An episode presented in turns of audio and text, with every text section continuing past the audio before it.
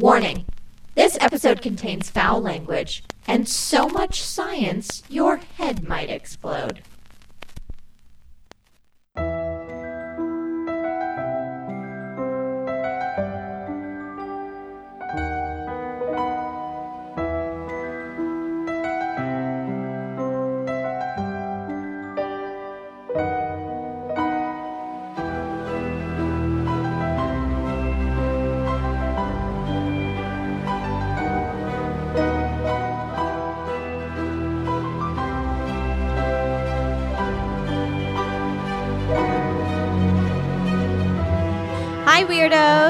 Welcome to Keep It Weird, the podcast for all things strange, unusual, paranormal, supernatural, creepy, sticky, gross, scary, and everything in between.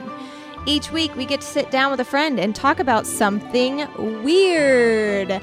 This week, we're putting our thinking caps on because we're talking about the mind bending topic of time travel. The hard science, the theoretical science, the paradoxes, and even some real life time travel stories. My name is Ashley, and this week I have a very special co host. He's suspicious of airports in Colorado, he loves science, and he's very handsome. Handsome Joe, everybody. Hello. oh boy, what an introduction that was. I know. And our guest today is just the coolest. She co hosts the podcast Your Angry Neighborhood Feminist, who we had the honor of performing with for our very first live show. It was like exactly a so year ago. much a fun. was it ago. really? Yeah.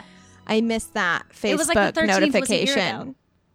That's awesome. So this is like our anniversary Exactly, of we're each celebrating. other.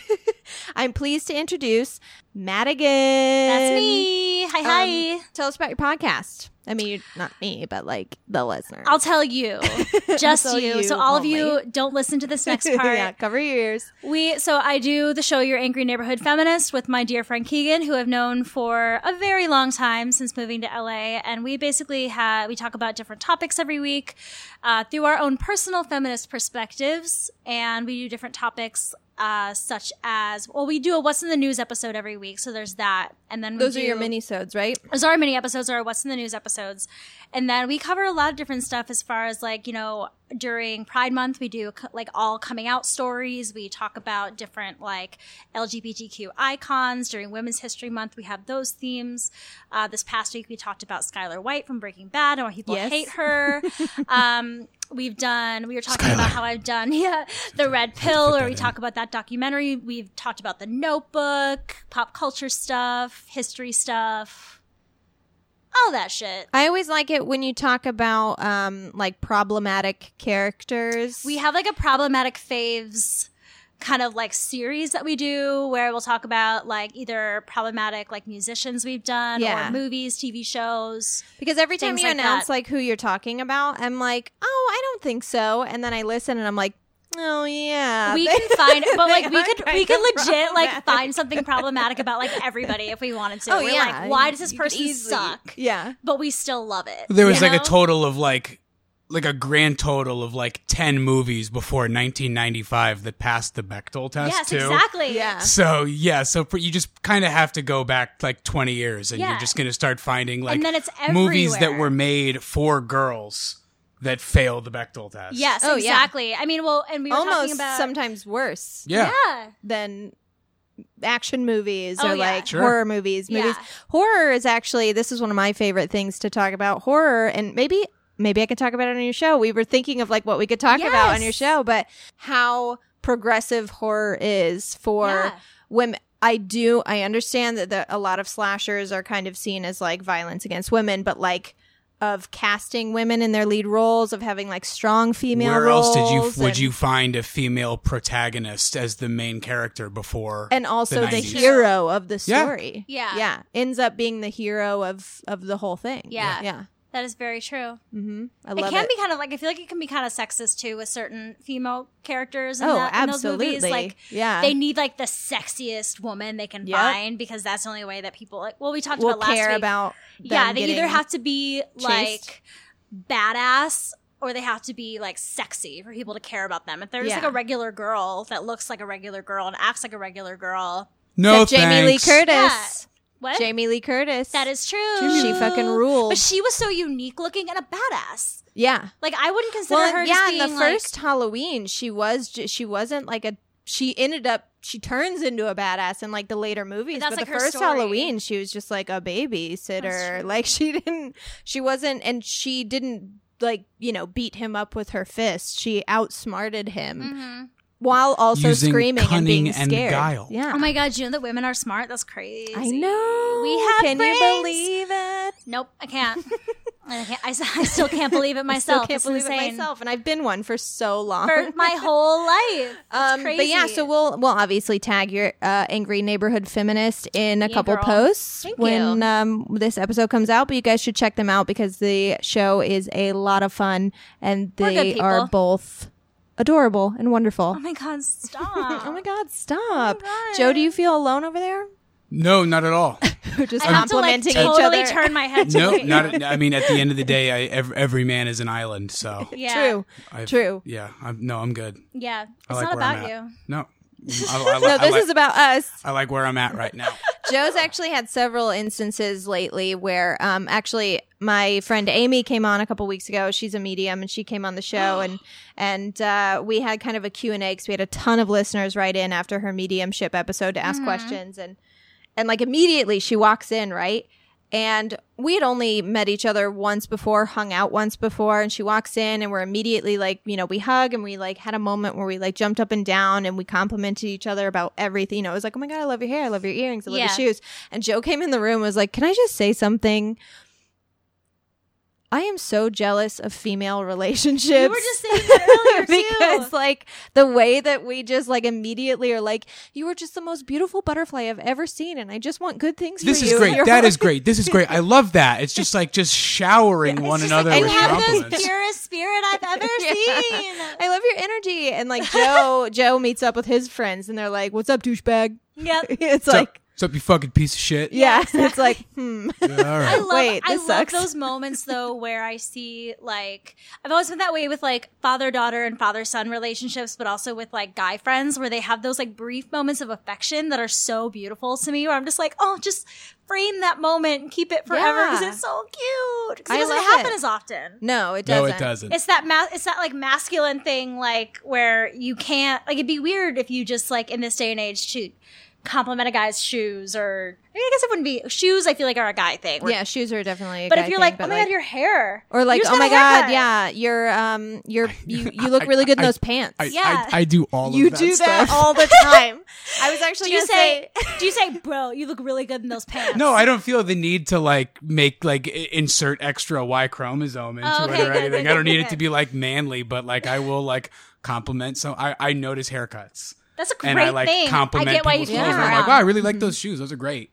You know, I love but it. but I you know you and your friend Steve have a very loving relationship. yeah because Where you hug a lot he's- and you have a lot of physical sweetie pie. contact and Yeah. you tell each other you love each other. Yeah, and that's that's my very favorite. like, uh-huh. oh, okay. This is how all your relationships should be. Do you know how fulfilled Only the good your ones. life true. Only the Yeah, because I don't want any fake stuff. Like No. when girls are like, I love you and I'm like, I what? I like that stuff with Steve because Steve means it. See, I'm a person, But you're so mean to me. I'm a person though where I love people very quickly and easily when it comes to like friendships. yeah. where like I have, If I, I think I just with have you- love for people. Yeah. So when I meet someone who I like connect with and really like, I love them. Like Yeah. it doesn't seem like enough for me to be like, yeah, they're cool. Yeah, they're fine. I like them. Yeah, it's like no, I Their- love their them. eyes are okay. Oh my god, I love them. they're so nice. You know, you. it's great. All right, so we're talking about time travel today. Ooh. And uh, we got a lot to cover. And A I think lot. Joe is going to start us off because he's the smartest person I've ever met. Oh yeah, right. You well, I'm, are. well, I'm sorry. I- my my sincerest apologies because I'm sitting here trying to like organize organize my thoughts here in my head, and I kind of don't even know where to start. So obviously, this is a time travel episode. Mm-hmm. Before we get into the even anything remotely scratching the surface of time travel, we have to understand time.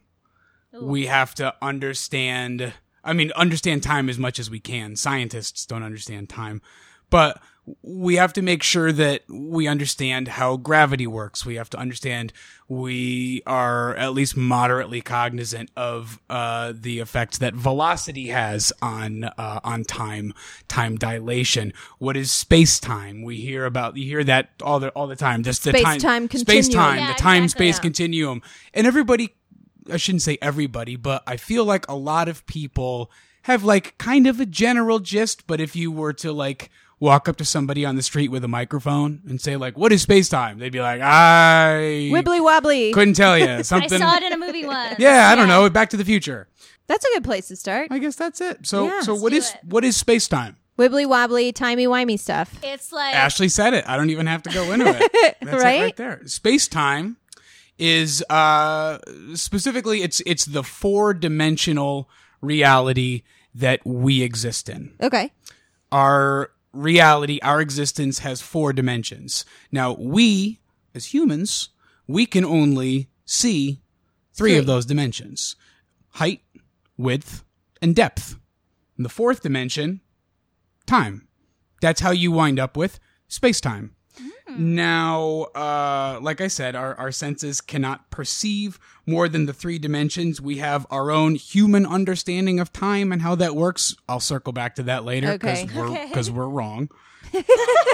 spoiler alert. Spoiler so, alert. so please We be patient nothing. with me as I go through this a- and feel free to rewind as many times as possible. I, I've tried to distill this down as much as I can. I will speak as plainly as possible. So, like I said, before we get into anything even moderately complex, before we scratch the surface of time travel, time dilation, we need to understand gravity and velocity. Okay. So gravity is more than just what keeps your feet on the ground or what made the apple fall on Newton's head. Gravity is the phenomenon that takes all things with mass or energy, whether that's humans, planets, galaxies, even light, and it brings those things toward one another in direct proportion to the product of their masses.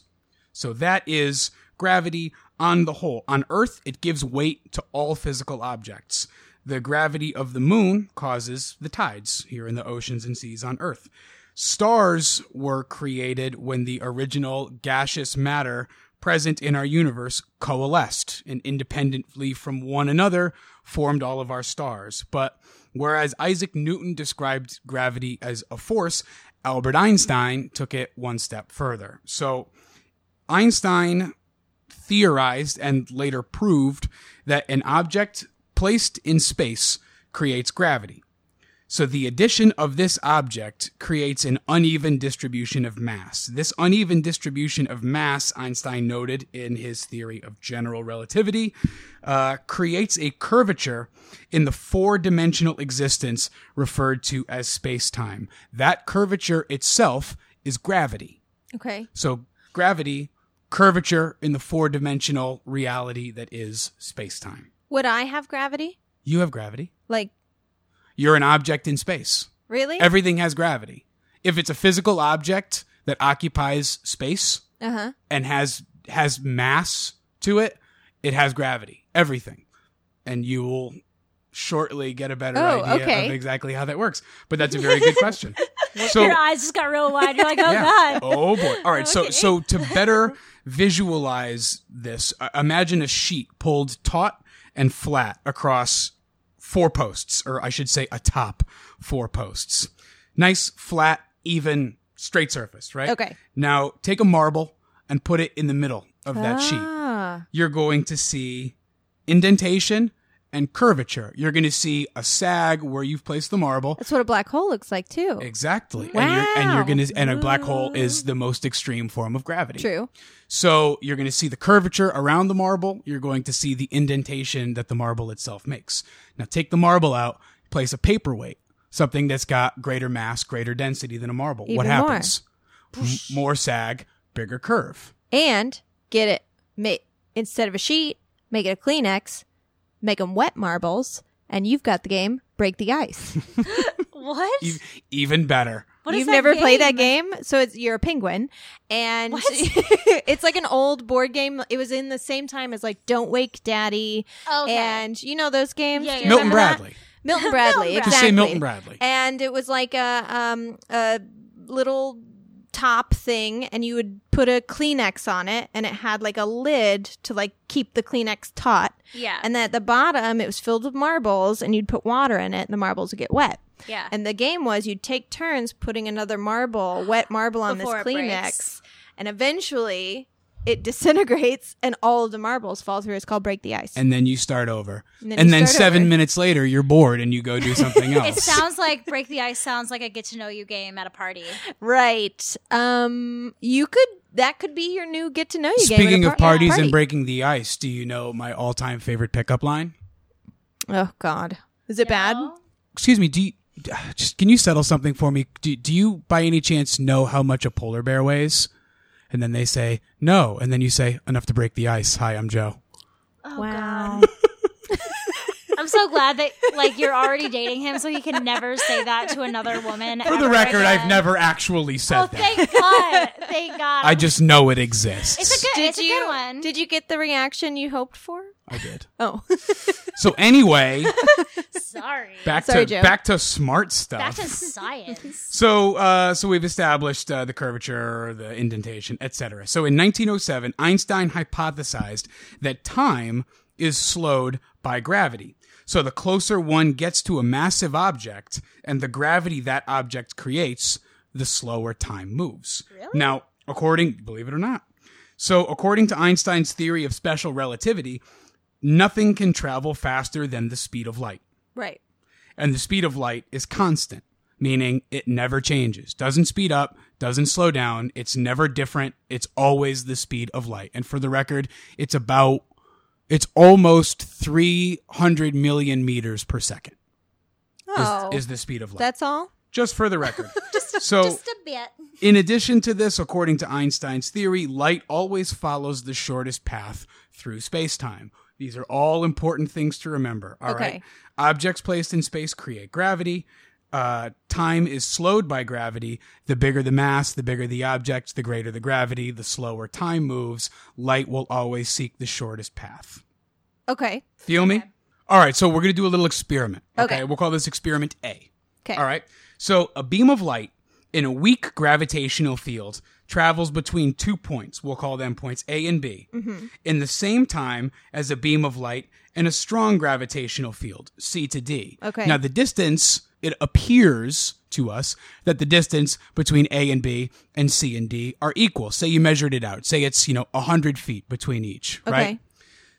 because of the stronger gravitational field between C and D, the light actually winds up having to travel farther because of the stronger gravitational field Right. causes the curvature in space-time Not which means going that straight. ca- can't travel in a straight line it's now Right. traveling with the curvature of gravity within space-time So the speed is still the same. It's just that it has to take. It takes longer for it to get to that second point. they're both traveling at the speed of light Yes. Mm-hmm. right? And because of the stronger gravitational field, the light from C to D actually has to travel a greater distance. And yet, the lights from A to B and C to D, they reach their destination at the exact same time. Whoa, what?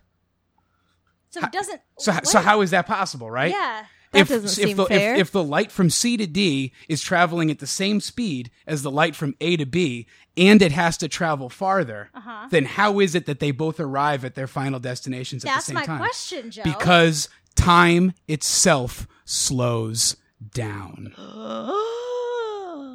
Ashley shaking her head. I'm so, So let- upset. So let's so so let's take this out to space. All right, this will this will I'm be not ready. this will be a more this will be this will be a more tangible exercise. I time. think. Okay. All right. okay. So so let's say let's say you and a friend, everybody just imagine a friend. You and a friend are both astronauts. Congratulations. It's a great job. Thank you. So Bravo. you and your friend are both astronauts and you are each in your own spaceship heading to your own respective new planets. Okay. Wherein the apparent measured distance is equal. Okay. Your new planet and your friend's new planet are equally far away from the launch pad you're sharing at Cape Canaveral. But the two of you are going to be heading in different directions, with both of you traveling at the speed of light. Now your now your ship will be passing a giant dense planet with a strong gravitational field. Whose ship? Your ship. Ashley's ship. Sure. We're in a scenario as Ashley and Madigan are going into space. Yeah. Just so and the Madigan listeners can are going. yeah. Okay. Okay. Deal. Ashley's ship. So uh, now Madigan's ship, there you go, is going to be heading to uh, their destination, and they don't have to pass any planets, and they're only exposed to just like the weakest, most negligible forms of gravitational pull. Sounds about right. You Okay. understand? All right. So Madigan gets to travel in a total straight line, no impediments, nothing to circumvent or anything. Whereas Ashley is going to have to circumnavigate this giant planet and its strong gravitational pull. I think I know what happens. Each of you is wearing a wristwatch. That's important. Okay. You ready? Yeah. All right. So, as noted, strong gravitational fields are going to cause Ashley's ship to seek the shortest path around the giant planet. Specifically, it's a curve in the trajectory away from the straight line that Ashley had been traveling, and which your friend, Madigan, will be traversing the entire way to her new planet. So you got to divert, you got to go all the way around something the size, we'll say, of a, like a white dwarf star Okay. and yet the two of you arrive at your own new respective planets at the exact same time. Moment. The exact same moment, exactly. However, the watch on Madigan's wrist that passed through the weaker gravitational field will have counted more ticks than Ashley's watch, which means that time has passed faster for Madigan in the weaker gravitational field. So even though you are arriving at the exact same point in time, and from each of your relative perspectives, it took the exact same amount of time. Yeah. Time as humans know it. Exactly. You, re- It- you I get there at the, you get there at the exact now you get there at the exact same time, and yet more time has transpired in Madigan's trip than in Ashley's. I get less time. yes. so that Sorry about to ya. explain. You heard me say time dilation earlier on. Yeah. that is time dilation. It's it's, al- Okay. it's also specifically it's Einstein's general relativity. That is bonkers That's in- bananas. insane. So yeah, and as much as we love Einstein's, you know, lowbrow quip about, you know, hands on hot stoves and talking to beautiful women, this is a slightly slightly less lame and slightly more science focused explanation Very of exactly how it is that time can be the same That is and different fucking at the same time. That is nuts. yeah, yeah. I have a question. here- yeah, go ahead. If we're both astronauts, Yeah. can I be the kind that travels across country wearing a diaper and pooping my pants to try and kill someone? Yeah, You four, can be four, whoever you four wanna people who listen to this podcast got that reference, but yeah, yes, you, you, can, be whoever you want to be, Ashley. Thanks. Here, I'm gonna. That's I'm gonna- we're I'm- friends. I'm, gonna fry your brain a little bit more. Oh, okay. So let's say, I'm gonna take a drink of my wine. let's say that Ashley and Madigan were both 15 years old when they left Earth in their respective. Well, we'll just say Ashley. It'll be easier for Ashley to measure. So Ashley, 15 years old when Okay. she leaves Earth in her spa- spacecraft. Wait, how travel- old is Madigan? Madigan's not involved in this story. Sorry, it'll, Madigan. it'll only make it more confusing. I see. Okay. we we got to cut you. I only did the math for Ashley. Jesus. All right. So Ashley, 15 years old when she leaves Earth in her spacecraft, traveling at the so speed of light. Feel like I'm too young. On her voyage, her round trip voyage, deep out into space and then back again, she celebrates five birthdays over the course of that voyage. Okay. When Ashley gets home, Ashley is 20 years old. Mm-hmm. She had she had five birthdays. Time is relative to Ashley, her own experience of time. Ashley gets back. Five years have transpired. She is 20 years old. However, when she gets back to Earth, she finds that all of her classmates who were 15 years old are now 65 years old. So Ashley has aged five years in a period of time in which her classmates have aged 50 because time has slowed for her to that extent. That's amazing. And That that's that's not even including any black holes or anything. That's just traveling at the speed of light into space, heavy gravitational pull in accordance with laws of velocity. Eventually you come back. You've aged 5 years. Everybody who would have been in your graduating class is collecting social security. Oh, I mean, my God. I mean, Most of like my graduating life. class look like they're 65, so Mine just like they should all belong to like a golf club or something. You know, country club, golf club. It's like, will you get out of the tanning bed? Why is your skin Yes. heather? untuck your shirt. Dear Tuck your shirt. You're only 31. You are what only are you doing? 27. what, are happened you to with all of your hair? What Where are you doing with hair? five What's kids? happening? Do you live near a power plant? Yes to all of it. Were you at Chernobyl? So okay, I'm sorry, not. Joe. I'm not done. Oh my god, I'm sorry. Joey. Don't be mad at me. I'm sorry. So, So, so dilation in physics is the slowing down of time for one observer relative to another. yeah. Unlike dilation in reference of drugs, which is the widening of the pupils. There's a very there's a very big difference. Thank you, Joe. Very You're big welcome. difference. Yeah. So the funny thing about time, the funny thing about time Hey, is wh- that's what's the, the that's the title of my new What's the comedy deal album. with time? my new science inspired It's like comedy your, album. your Seinfeld album. Uh, What's the episode. deal with time? I age five years, they age fifty years.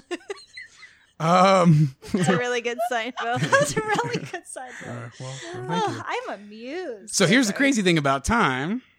Uh, the scientific community still doesn't really understand it, no. which sadly means that the college dropout speaking to you about it right now probably isn't going to break any new grounds. So we'll at least try to have some fun. I with mean, Yeah. you could be the person. Maybe could I. be the Oh my. God! Am I the chosen one? You could are, be the dude. Maybe because Am I Neo? You're Neo. Maybe because you're not like a bookworm who graduated college and thinks of things within like a certain like parameter. You Yeah, you're so open. The box. Yeah, I got street smarts. You're like a baby. You're like a baby. You're just absorbing it. I You're just street like a smarts. sponge. All I need is my leather jacket and my switchblade. and you're gonna figure Uh, out. You're a slicker.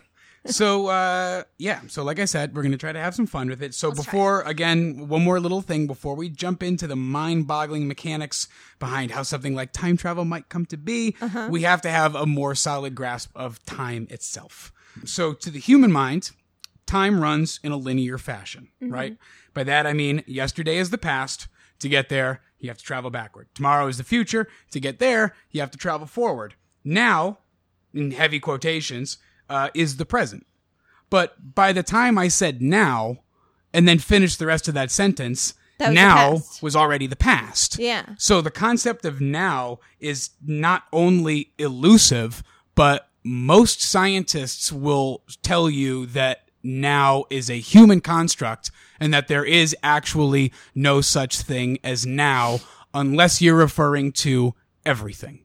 Because everything in as far as non-linear time is concerned, everything is now, everything has yet to happen, everything has already happened. Yeah. Right. Just to throw my two cents in here, you know, linear time helps us stay sane. Time in general, like It helps us make sense of no our lives. 3 p.m. Tuesdays aren't a thing. We Yeah. made these things to keep track of because we have We need sleep order cycles and we have you know we have jobs and we have meetings like you need that kind of structure to live the kind of lives that we live Exactly. you know what it i doesn't mean, mean like that it's real. native americans didn't have tuesdays and 3 pms because they that their lives did not need that right. But i'm sure they did have sort of maybe not the right the same words but they had yesterdays and tomorrows Yeah. Sure. We all need something that makes sense to us when it comes to like labels of anything. We need that to be able to ground ourselves and know what we're doing. Yeah, the Yeah. mechanism behind it is is you know understandable and practical and necessary. But most, like I said, most physicists would say that it's not real. Yeah, that, it's that- not a thing. That it's It's- it's completely not real. I would agree. Uh, Dr. Richard Muller, who is uh, an author, He's a professor of physics at UC Berkeley, so he's wicked smart. wicked Look at smart. He said, We don't know what time is. We know a lot about time, but we don't understand it. We can stand still in space, but we cannot stand still in time. Physics ignores this difference and uses relativity theory to relate aspects of space and time intervals. He continued by saying physicists treat time in a formal way in general relativity, but it is a mistake to say that general relativity explains time. In fact, when physicists use their most common way of describing events and causality, the space-time diagram, they completely avoid the fact that time flows or that there's a special moment that we refer to as now. The concept of now is completely alien from all of physics. Although Einstein did despair of his inability to understand it. So, yeah, like I said, some physicists therefore conclude it doesn't even really exist, that the concept of now is merely an illusion. So, in our common sense perception of time, we think of things happening in a continuous flow, like a series of individual snapshots or moments, like those little flip books. You know, those kind of like not stop motion, but those like frame Yeah, by but- frame flip books uh-huh. of like a horse running. That's pretty much how Guy we jumping on a trampoline. that's how we perceive time. Yeah, exactly. but now let's remember time dilation. That the slowing of time, which is, you know, the slowing of time from one observer relative to another. So think of time as a loaf of bread, right? Okay. You with me? Everybody at Yes. home? You with me? You still Loaf with me? bread. I love Time is a loaf of bread. Visuals. No, just as there are different ways to slice that loaf of bread, Einstein realized that there are different ways to cut space time into different quote unquote now slices. I thought you were going to say eat it. No, I was going to say, although you should not cut a loaf of bread the long way. there No. are wrong ways to cut bread. yeah, To cut real For bread. sure. That but I doesn't fit in understand. the toaster. But there are we plenty are of ways to do talking it. about bread right now. We're but I immediately was like, there are totally wrong ways to cut bread. exactly. can You we not can we just cut it the discuss long that? way. It won't fit in the toaster. So sorry, Joey. Go on. That's okay. So, uh, so because motion, like we mentioned earlier, affects the passage of time, someone who is moving would have a different conception of what's happening now than a person at rest. And therefore, if they were traveling at a high enough velocity, would cut a different now slice than the person at rest. Because their now is relative to them, your now is relative to you.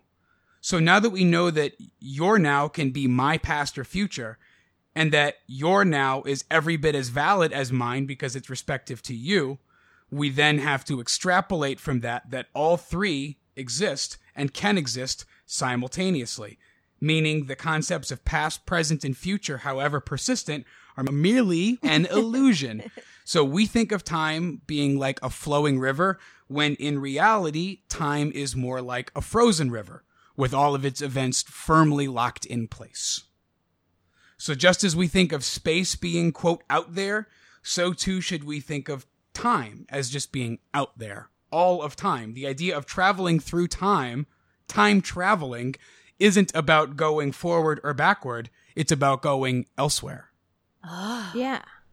So think of the the four dimensions of Yeah. our of our worlds. So the physical dimensions, the three that we can see ourselves, height, width, depth. We can perceive all of those. Whether Yeah. you're envisioning uh, a cylinder or a cube, I like to think of a cube, but a cylinder would also work. I prefer a sugar So cube. what is time? Instead of time being points on a timeline moving from left to right, the entirety of time are just different specific points within the three-dimensional figure that you are envisioning in your head. So there's like I said, nonlinear.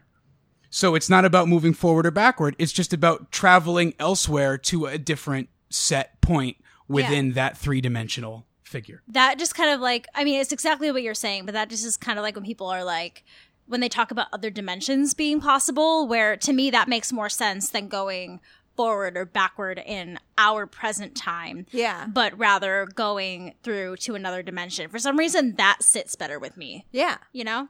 I, I spent some time looking into uh, alternate realities and Yeah. parallel dimensions, and I'm going to save most of it for Ashley because I know that that's I've probably. got a couple. Yeah. I know with the Okay. par- the different paradoxes, but I also did see if I can play the role of spoiler here for what Ashley will go into greater detail on the grandfather paradox. Uh, the idea of alternate realities as one travels through time is pretty much the only way to circumvent the grandfather paradox is to think of like Back to the Future, like Marty when Marty's like disappearing on stage Yeah. as he's inventing rock and roll. Uh, as he's like As disappearing because he, inter- Yeah. he interfered with his parents and their courtship. And he's like, you know, he's got that great scene where he's looking at his hand as Mm-hmm. it's becoming transparent. That couldn't exist because of the grandfather paradox. The only way that he would be able to accomplish that is if, while traveling through time, he actually also traveled into an alternate reality where he could, in fact, continue to exist even after disrupting the path that his parents had set forth. And I Yeah. feel like that would have to be the case with those movies because like there's that whole like butterfly effect, right? But and Mm-hmm. I feel like by one person changing one event, like in the second movie when he goes back and tries to keep his son from like doing the robbery or whatever with those guys, like I feel like that affects more than just his son. That affects the other guys who are going to go through the robbery. The, um, people their who are gonna parents, get their, it affects everybody because Mm-hmm. everybody's connected in some way. Where I feel like the only way he could go back to his dimension after changing those things and making it different is that if it was somehow a different dimension. Yeah. Yep. Do you catch my drift? Yeah, as Absolutely. opposed Okay, or else to- everything would be completely different. Every- Everything the- would be a nightmare. it's the only way to get around the grandfather paradox. Yeah.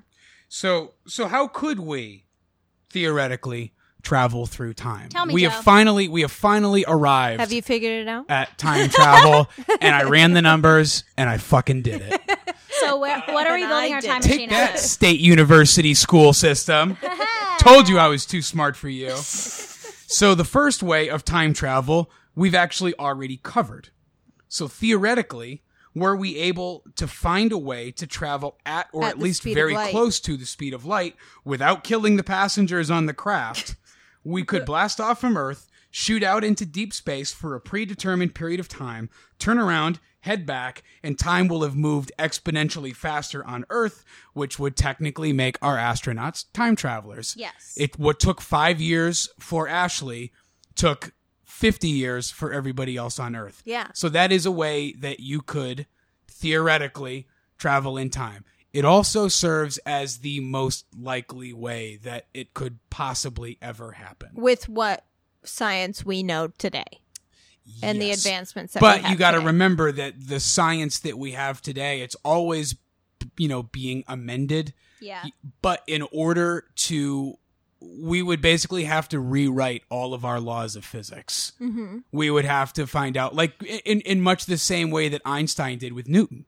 You know, where what Isaac Newton discovered with gravity, absolutely brilliant. I mean, Newtonian physics is actually what's responsible for satellites. The technology that's used to keep satellites in orbit, that's Newtonian physics. He figured out that if you were to take a baseball, well, obviously they didn't have baseballs, but if you were to take an apple, the apple mm-hmm. that fell on his head, and throw it, eventually gravity is going to bring that apple down to the ground. Right. Right. That's just the density of the, the gravitational force of the planet Earth. Theoretically, if you were strong enough, you could throw that apple and it would just continue going directly out into space, out of our atmosphere forever. Theoretically, if you could do that. So then what becomes what becomes the I can do delicate balance between the two is getting something just far enough out from our planet that it be, that it starts to orbit our planet, that it starts to follow the Earth's own gravitational pull, and actually stays circling our Yeah, planet. it doesn't get. It doesn't crash down. or It doesn't go, flying out into space. So you know that's those are Newtonian physics, and that's very, very, very, very old. Yeah. But Albert Einstein built upon Newtonian physics to the point that it's he he, he rewrote physics Yeah. basically you know and and carl sagan and stephen hawking uh, made their own contributions to the field they certainly didn't move the needle as far from einstein as einstein did from newton but with our current you know parameters of physics what we understand what what we know to be true currently everything i read everything i looked up really the only f- feasible way to be able to do this would be just by traveling at the speed of light Yeah. as as crazy as that Which- sounds Wouldn't we like explode? Well that's another i mean every every every issue. solution creates a new set of Yeah, problems exactly. yeah so so yeah so even if we could develop a craft that could travel at the speed of light now the hurdle becomes how do we ensure that someone survives the trip You only need 88 miles an hour. because when you that's that's true when you travel at the sp- at the speed of light your your mass is infinite and your what is it your mass is infinite and and your length is zero which is like impossible to wrap your brain around You become like a star. As- essentially yeah You're a just like- star. Yeah, you just explode. So uh yeah, so so like I said, the first way of time travel we've already covered it, astronauts traveling into space. It's general relativity. It's not the least bit controversial or debated. Uh, a- and, as such, it currently exists, like I said, as the most plausible way. Okay. So, what are other ways to possibly do it? Like, are, are are there other any other ways? I'm sorry if I spoiled it by saying that there really aren't, but let's examine some like popular methods in which we see people travel in time, like through a black hole. You, Ah. you see that in science fiction constantly. Astronauts go through a black hole, they wind up in a distant galaxy. But though no one can say for certain what happens inside a black hole, scientists uniformly agree that traveling through a black hole would start off as like super, super neat until it became the most horrifying experience imaginable. Yeah. So basically, as you would approach the event horizon, the event horizon is the point of no return of a black hole. It's the point where the black hole basically goes, gotcha, and nothing, not even in. light can escape, right? So as you approach the event horizon, you would appear to immediately accelerate, stretch, and distort obscenely.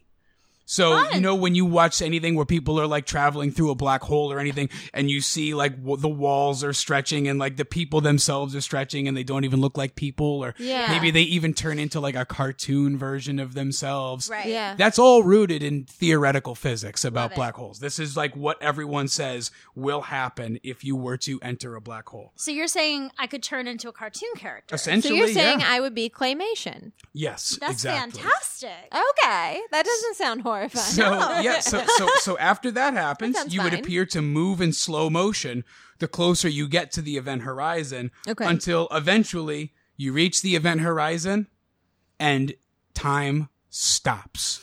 So you freeze as if somebody hit pause on your life. Everything freezes. Now for the f- little the little fun bit here. So as you remain there motionless, you would also begin to stretch across the surface of the horizon. And as you would start to heat up, you would also appear to become redder and redder. You would then Ah. begin to slowly obliterate as you stretch across the curvature of space-time of the black hole. Time itself would stop, and the fire of radiation, specifically Hawking radiation, which is named after Stephen Hawking, would likely appear to engulf you. Was anyone else picturing themselves that entire time? Yes. Because Hard not to. it was great. It was a great image in my head that entire time. Yeah. yeah, I was literally like, "This is great. This is fine," and, And then then all of a sudden it gonna was like oh god. total And recall turn Mars, red. and Yeah. my eyes are popping out. Yeah, out. and then I'm- after all that happens, you'd be reduced to ash before your remains would plunge into the absolute darkness of the black hole, merely adding to the greater mass of the black hole itself. I mean, that's a- how so we're, we're gonna probably end up not going to try to go through black holes anytime soon. no, Good luck finding a volunteer. I'm Not even the say not no. even the dudes who volunteered to clean Pass up out. Chernobyl would would would go and do this. no. No. Uh, I have a question. Yes. Are black holes the same as wormholes? No. Oh, okay. No, they are not. Thank you for uh, that excellent segue because Wow, Ashley. Uh, in I'm pretty good at 1935, Albert Einstein and physicist Nathan Rosen used the theory of general relativity to elaborate on the idea, proposing the existence of bridges through spacetime. These bridges connect two different points in space time, Remember, four dimensions, three dimensional figure, time, specific moments in time being specific coordinates within the three dimensional physical reality we can perceive Correct. right? So these bridges connect the two different points, theoretically creating a shortcut that could reduce time and distance. Shortcuts came to be called the Einstein Rosen Bridge or wormholes. Ha ha! Aha! Genius. Far away high five. There you go. Uh. So in pop culture, uh, this is frequently displayed to the audience, but to a character in the show, but displayed to the audience by having somebody, uh, you know, diagram this out by having them fold a piece of paper. You know, you draw two Yes. circles on opposite ends of paper, and then they just fold it in the middle. What was far away is now directly on top of one another, and all you need to do is create, uh, you know, Create a an energy and a mass, uh, unlike any the world has ever seen. Oh, That's all is you have all? to do What to, is to bend thing- time on your own. What is the thing? Is it in Stranger Things in the first season where they do they stick out like a pencil through the paper? Yeah, Is that that's that's a wormhole. that's a wormhole? Yes. Okay. I think I know what we can use to create a wormhole. My farts. My ass. Oh. My ass. Oh, oh I've got a big, good big booty. Can Can Wait, I have you're some of it? yeah, please I just take a little bit. You're on Joe's team. Joe's Joe's no booty. Team no ass. Team no ass. No booty. We call we call it Team Honky. I'm gonna start using it. It's just bone. Yeah, mine too. we call him Pancake Butt. I used to sit on. Um, I was a figure skater growing up, and I would sit on other skaters' laps when their thighs were like sore, and I would just kind of like go from side to side, and I would give massages. Having a foam roller. Yeah, exactly. Because Pretty my ass is so bony. So, yeah, so like I said, folding the paper, bringing them together. So theoretically, a wormhole would allow for a ship, for instance, to travel from one point to another faster than the speed of light. Sort of. So that's because the ship would arrive at the destination sooner than a beam of light would by taking a shortcut through space-time via the wormhole. Okay. So that way, the vehicle w- doesn't actually break the rule of the so-called universal speed limit, you know, the speed of light Yeah. because the ship never actually travels at a speed faster than light. So that's how it could theoretically beat the speed of light without having to attain the speed of light. Right. It's like playing a racing game, but you know that one alley Sure. towards the end, Sure. towards the finish line. yeah. There you go. It's just That a works. shorter distance. You're still going the same speed limit. Right. And now, though Einstein's equation allows for the existence of a wormhole, wormholes have never been proven to actually exist. And even if they Ah, are ever found, they are likely to be so tiny that a person couldn't fit inside it. Mu- Never mind a spaceship travel through Oh it. man. Furthermore, kinda they would be almost impossibly unstable. And when I say impossible, I mean like scientifically, almost impossibly scientifically unstable. Would I combust again? Yeah, so according to a scientist's current Yeah. understanding, keeping a wormhole stable enough to traverse requires large amounts of exotic matter. Not dark matter, not light matter, exotic matter, a substance that is still mm. very poorly understood. So little of it has ever been observed that the concept of harnessing enough of it to even open a wormhole, much less keep it open long enough to travel through. Wow. So currently the biggest, yeah, go ahead. I'm gonna say. So, what if what if a shrink ray existed, and I were to Ah. get super tiny, Honey, I and shrunk the kids. my spaceship, Uh-huh. and let's say this wormhole is the size of like the head of a pin, and I make myself smaller, and I just. I mean, I would combust The- and die, but theoretically, I I think that that I mean I think that would work. so let's talk about shrink rays. Yeah, All right, so, so someone needs time to travel, call time Rick travel. You're Moranis. yesterday. We're on to shrink rays now. we just changed the entire episode. So basically, and then this is this is the end of the, of the hard science, and we can finally move on to the fun stuff. I hope this wasn't too boring. No, this is Joe, you're fantastic. Boring me. I know. So. Two completely different reviews. I'm like, Joe. This is fantastic. Fascinating boring. I'm loving it, Joe. Keep going. So currently, the biggest stumbling block that scientists face when addressing the possibility of time travel is the fact that physicists have to ground their arguments in either Einstein's general relativity or quantum theory, both of which are incomplete and unable to encompass the entirety of the complex, mysterious universe that we live in. So the former is used on a cosmic scale, the latter, quantum theory, at an atomic or even a subatomic level. And in some cases, the two provide incompatible results. So there is work to do. So before anyone can even begin to actually figure out time travel, physicists need to first find a way to reconcile general relativity and quantum theory into a single quantum theory of gravity. Once they are able to uh, uh, achieve and prove this theory of quantum gravity, that will serve as the basis for further study of time travel. And it's really only then that we will actually be able to make any progress in regards Yeah. to And it's just- traveling in time. and it's just progress. It's not even like it's happening. It's like we understand it more. Progress. Yeah. It's Yeah. like we maybe we can move one generation closer to it Yeah. becoming a reality. I mean, the thing is, you have to. They have to first figure out time, and they have to figure out gravity. Gravity they've pretty well figured out. I was reading something today where it was like they they understand it, Mhm. but they don't understand why Mhm. it Yeah. is. Yeah. like why does it happen? Yeah. Why does it exist? And I feel like you have to like really understand those two things before you can even Yeah. start. That's fucking wild. I can't handle it. I know. I can't. I'm like, I'm going to leave that to someone else. I'm not going to try to figure that out. I'm gonna try and figure this out. I'm going to be ar- along for the ride. If my grandkids can travel five Pre- minutes pretty into the future. pretty That'd be great. pretty wild stuff. Pretty it's weird, wacky stuff. Wild. That is weird, wild stuff.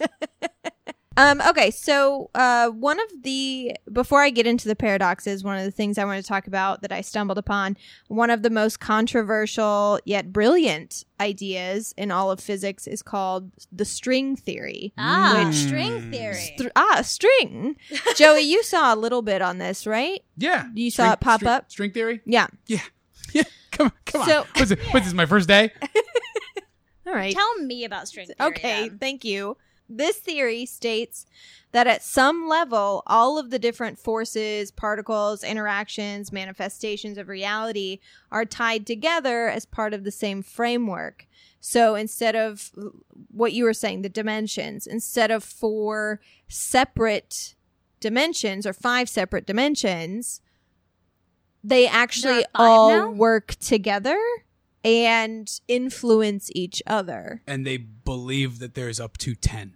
Oh yeah. Oh, They wow. believe that there's ten But or I mean more. that that makes sense to me that they that they wouldn't be completely separate entities because everything has to work together for it to work, right? Yeah. Yeah. I mean, that's you know, if you look at any other aspect of the universe, Yeah. yeah, everything has to work together in order for it to do its job. yeah, for it to do its job, and if one is affected, then the other would be affected. Right.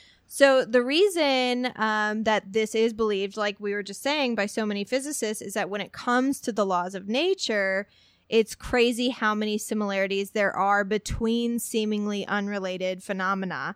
The way that two massive bodies gravitate is almost identical to the way that electrically charged particles attract or repel from each other. The way a pendulum oscillates can be compared similarly to the way that a mass on a spring moves back and forth, or the way a mm-hmm. planet orbits a star. Um, and then if you look at like physical stuff, gravitational waves, water waves, and light waves, they all share similar features despite being from fundament fundamentally different physical origins and properties. Right. But they're all that you look at any sort of wave Yeah. and it looks the It's same. It's all the Yeah. same thing. Yeah. It's all the same. And it's not just because it's named that, like they are waves.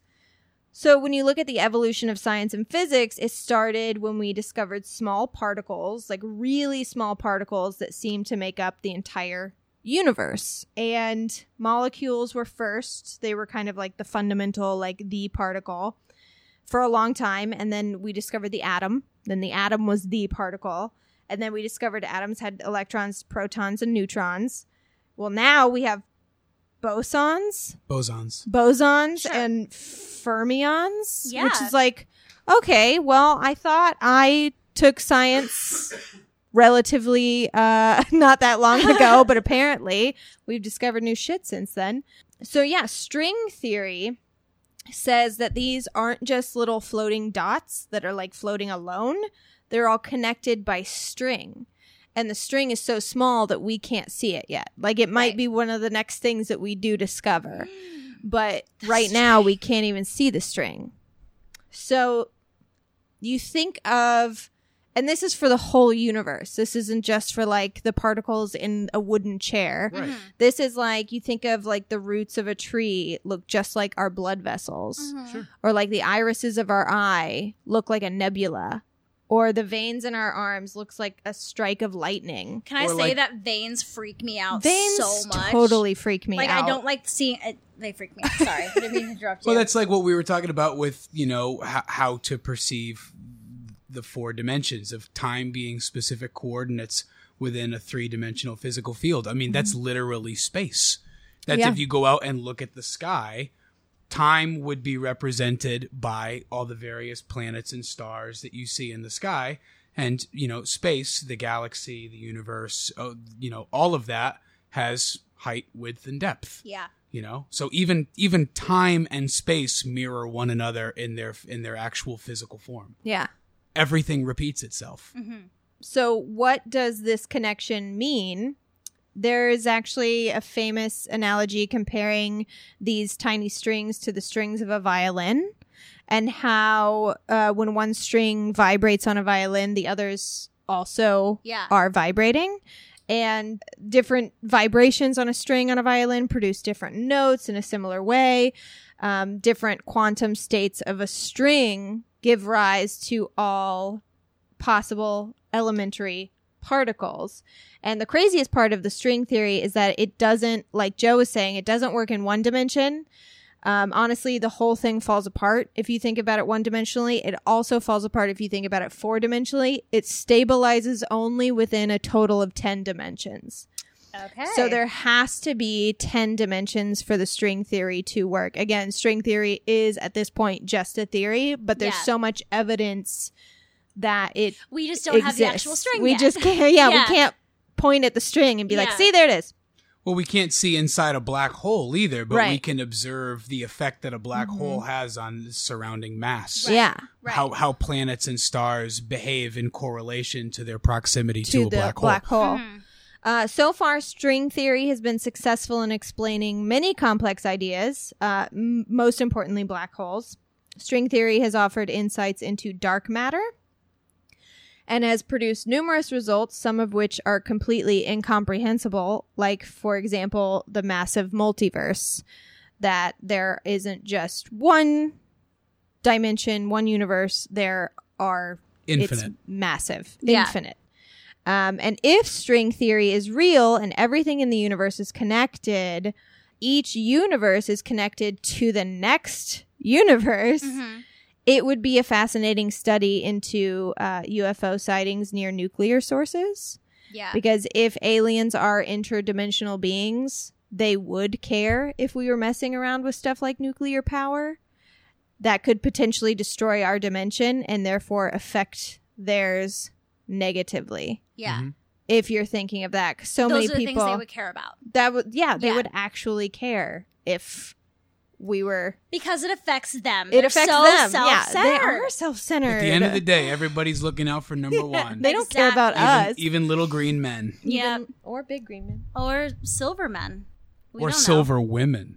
Yeah. Oh right? yes, Right? Joe. Snaps Yes. for Right? Joe. Thank you. Mm. Thank you. Feeling it. I'm gonna have you on the podcast. Thank you. Let's do it. Our Thank first you. male guest. That's all the time we have this week for Keep It Weird. Make sure you tune in next week for part two of this trip through time and space, where I'm going to be talking about time travel paradoxes, and Ms. Madigan is going to be telling you some stories of real people who claim to have traveled through time.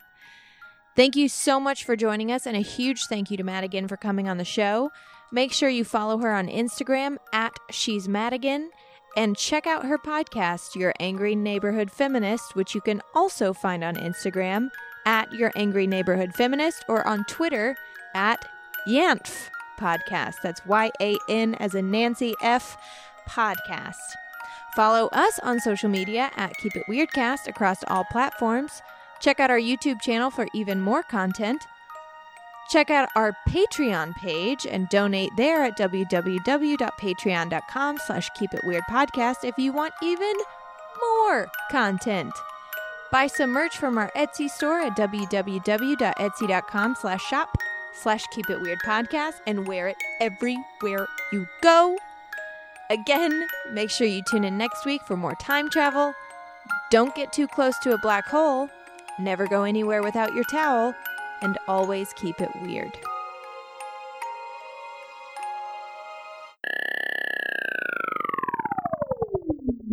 That's like having sex in a dystopian future. Yeah.